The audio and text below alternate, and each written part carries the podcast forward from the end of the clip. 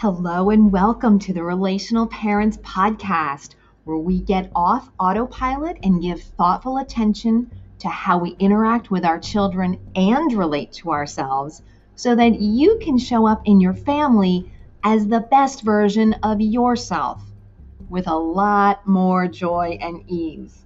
I'm your host, Teresa Puckett, and I'm thrilled you've joined us today.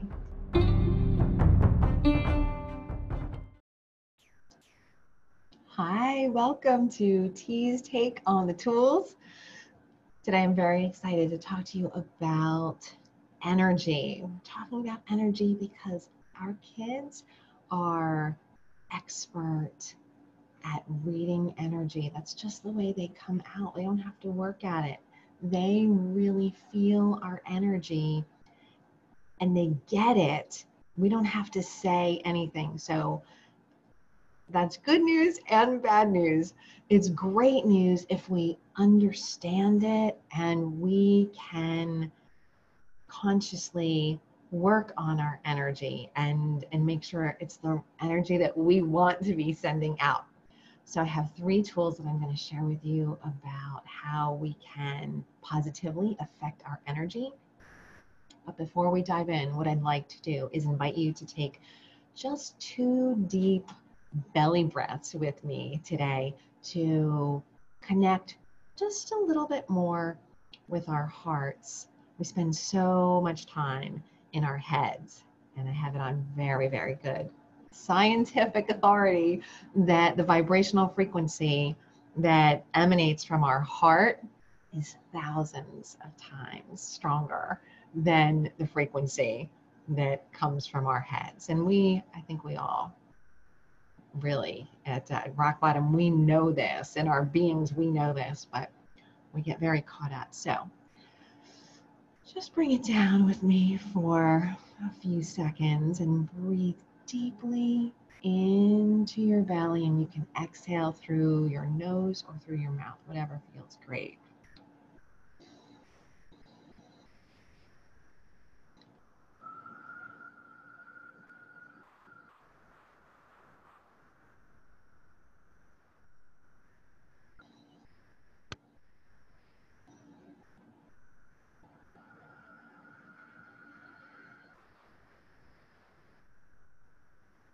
get all that air out.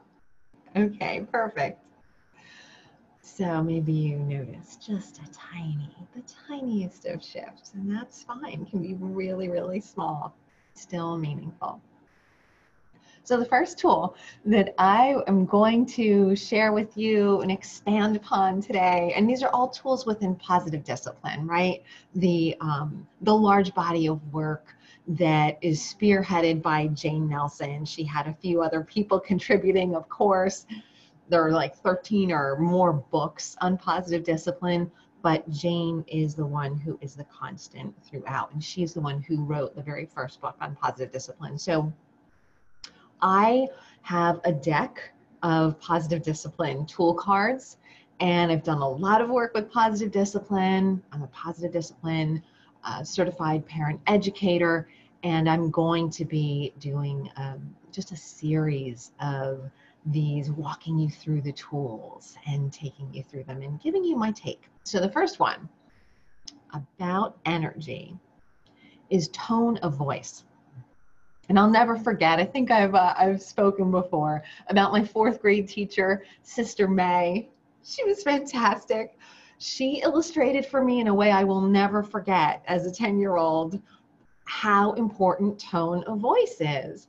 She said, You know, how many of you have dogs? And a whole bunch of us raised our hands. And she said, Okay, now I want you to just close your eyes for a second. Now pretend that you're you're the dog and I'm I'm the kid. I'm your I'm your master, okay?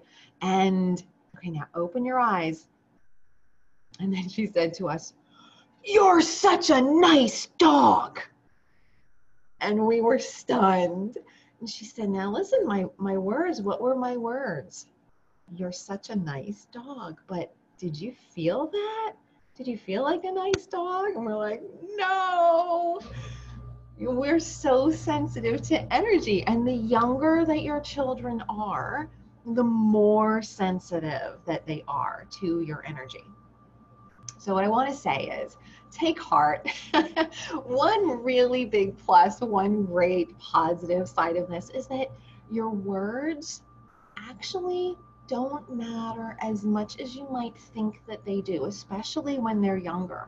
I have parents all the time saying to me, What can I tell them? What should I say? I don't know the right words. And, you know, truth be told, even for adults, right? There have been studies, lots of studies that have been done that say 93% or something over 90% of all communication is nonverbal especially when we're in person with someone, okay? It's nonverbal. You have the the the facial features, you have the gestures, you have all the rest of the body language, you have the tone of voice, the inflection, all of that. None of that is verbal, and that adds up to over 90%.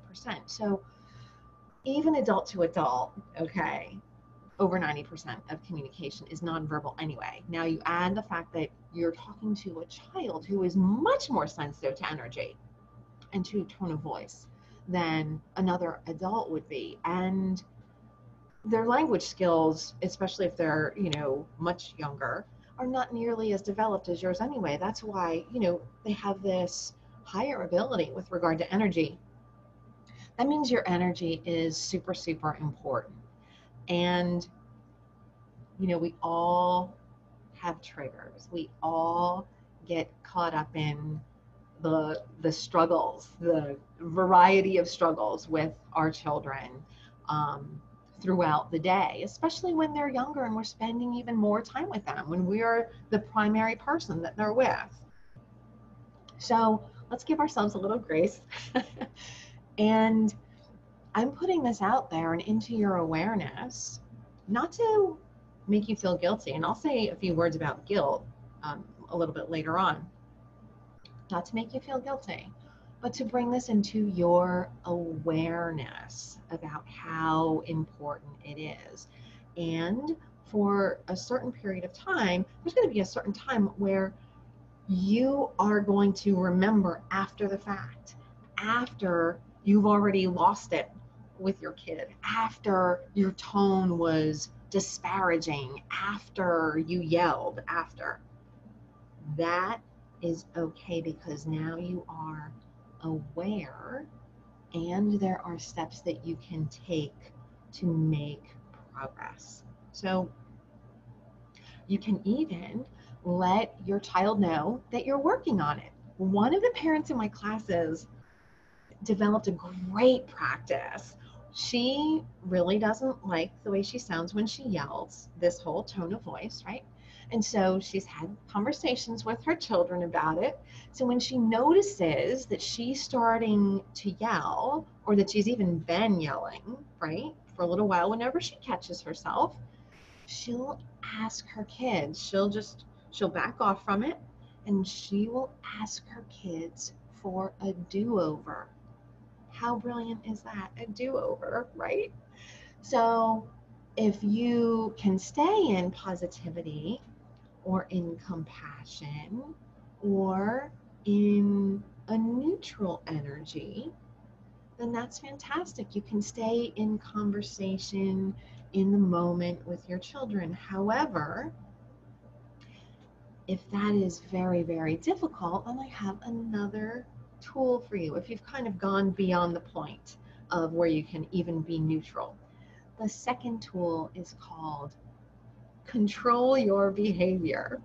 Okay, and so let's just look at this. Control your behavior. Well, if you've lost it, you you, you can't control your behavior. You're beyond the point of controlling your behavior. And so what I want to say about that is that you know it's very interesting that you know we'll be struggling with our kid, and me too. And we realize we're losing it, and yet we want them to control their behavior and modify it to something that we would be better with, that we would be more okay with, but we can't control our own in these moments. So that's okay. Let's just recognize it for what it is. and there's something that we can do. We can take a, a quote timeout. We can put a little bit of time and and maybe even space if we can between where we are when we're losing it and our next attempt to interact with our child. Now, if we can take a little bit of time and space, then I'm going to ask you, what is your chill out space or whatever whatever uh, name you want to give it your time out space your chill out space then i would suggest that's a great idea for you to create a space and to model using it with your child you can even narrate it for your child saying like you know what i'm getting very upset and i'm going to go spend five minutes in my zen space or, or whatever your, the name of it is for you. Now, one mom I know, um, she has very, very limited square footage in her house. And so, what she does, she uses a certain corner of her bed and she'll put a small pillow in her lap, a certain pillow in her lap, and she'll hold on to a special crystal. I don't remember if it's a crystal or a special rock that one of her children gave her, but she has these um, these things that she uses a certain space, certain pillow, certain small rock or crystal that she can hold in her hand. I have another dad who has told me that what he does is he's designated there's a little like just one of the corners in his bedroom and he he just has designated that corner as the spot that he goes to and he will light a little votive candle there. He has, you know, a pie, he has a little book of matches and his little votive candle. So he'll grab those, light those, light that, and then he'll breathe deeply, like we did in the beginning here, just for about a minute, maybe a minute and a half, if he can. And that's about 10 breaths is a minute, 10 slow, deep breaths. A minute or a minute and a half. Like almost all of us can do this and even if you can't leave the scene where you are with your child, so to speak, leave the scene, even like if you're in the grocery store or if there's just so much going on in your house and maybe your child is very young, you just literally cannot leave them and they're very wide awake. You can take those belly breaths for 30 to 60 seconds, five to 10 of those will absolutely work wonders. Look, I promise you, you have to breathe anyway, right? You do. so these are the kinds of things that we can do. You, you need to breathe anyway. You might as well make it work for you. We do these things for the sake of our children and they're very encouraging for ourselves as well.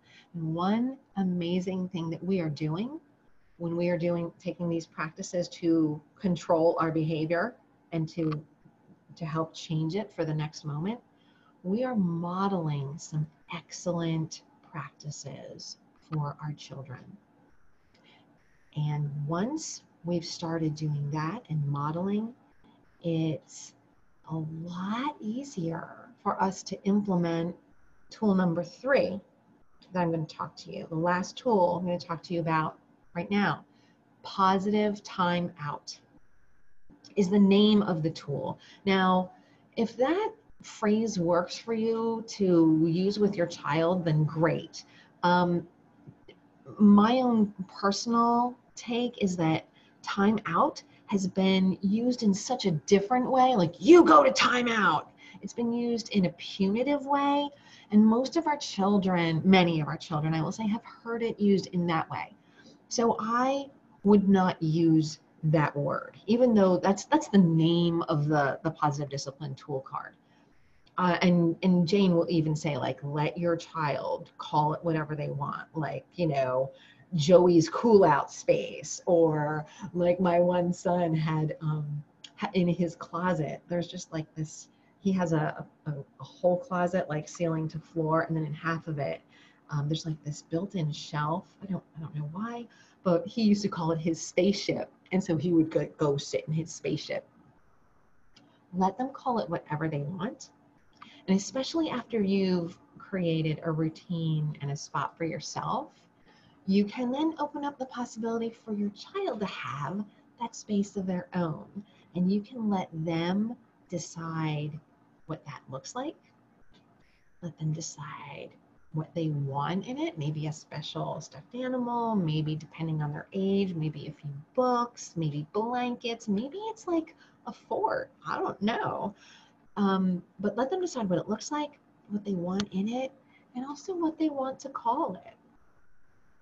One of my sons actually, he went through a phase where he really liked to have um, essential oils diffused. So, you know, I, I had a little diffuser that I wasn't using anymore. And I would do that and, you know, diffusing a little bit of lavender for five minutes worked wonders. So there's lots of different things. You know, watch for what helps them, be attentive, be observant, and um, and help them create that space.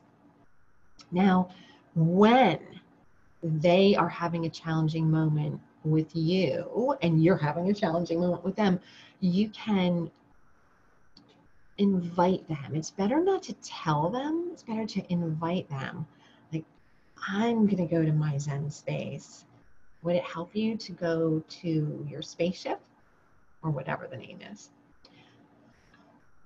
And look, everybody does better when they feel better. One of my favorite quotes from Jane Nelsen, it's like her famous question Where did we ever get the idea that in order for children to do better, first we have to make them feel worse?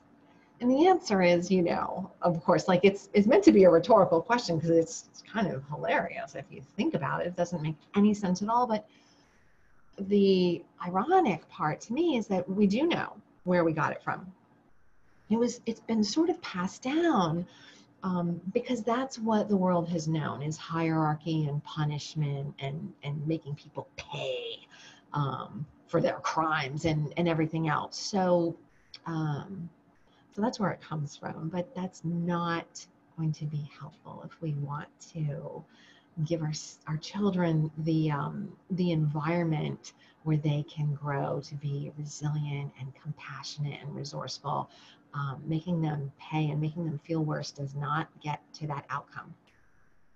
So, I'm not going to go too much into guilt feelings right now, but I do want to just wrap up by um, by putting a note in here, and it's like a little post-it note, right? I will come back to this. I'll talk more about those sneaky little guilt feelings that come up, but what I want to say now is that those guilt feelings that a lot of us have, they are our enemy. They actually keep us stuck and they keep our pattern repeating what we feel guilty about, if we have guilt feelings, those guilt feelings are keeping the pattern going. And if we want to break out of that pattern, then um, our, our, guilt feelings are not helping. So that's uh, that's all I will say there. But I look forward to being on this journey, um, taking you through some more positive discipline tools. So until next time, bye for now.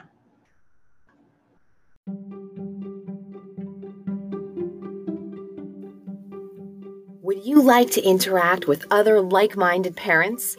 Maybe ask them or me a question about your child? If so, join the growing community of relational parents at facebook.com forward slash groups forward slash relational parents.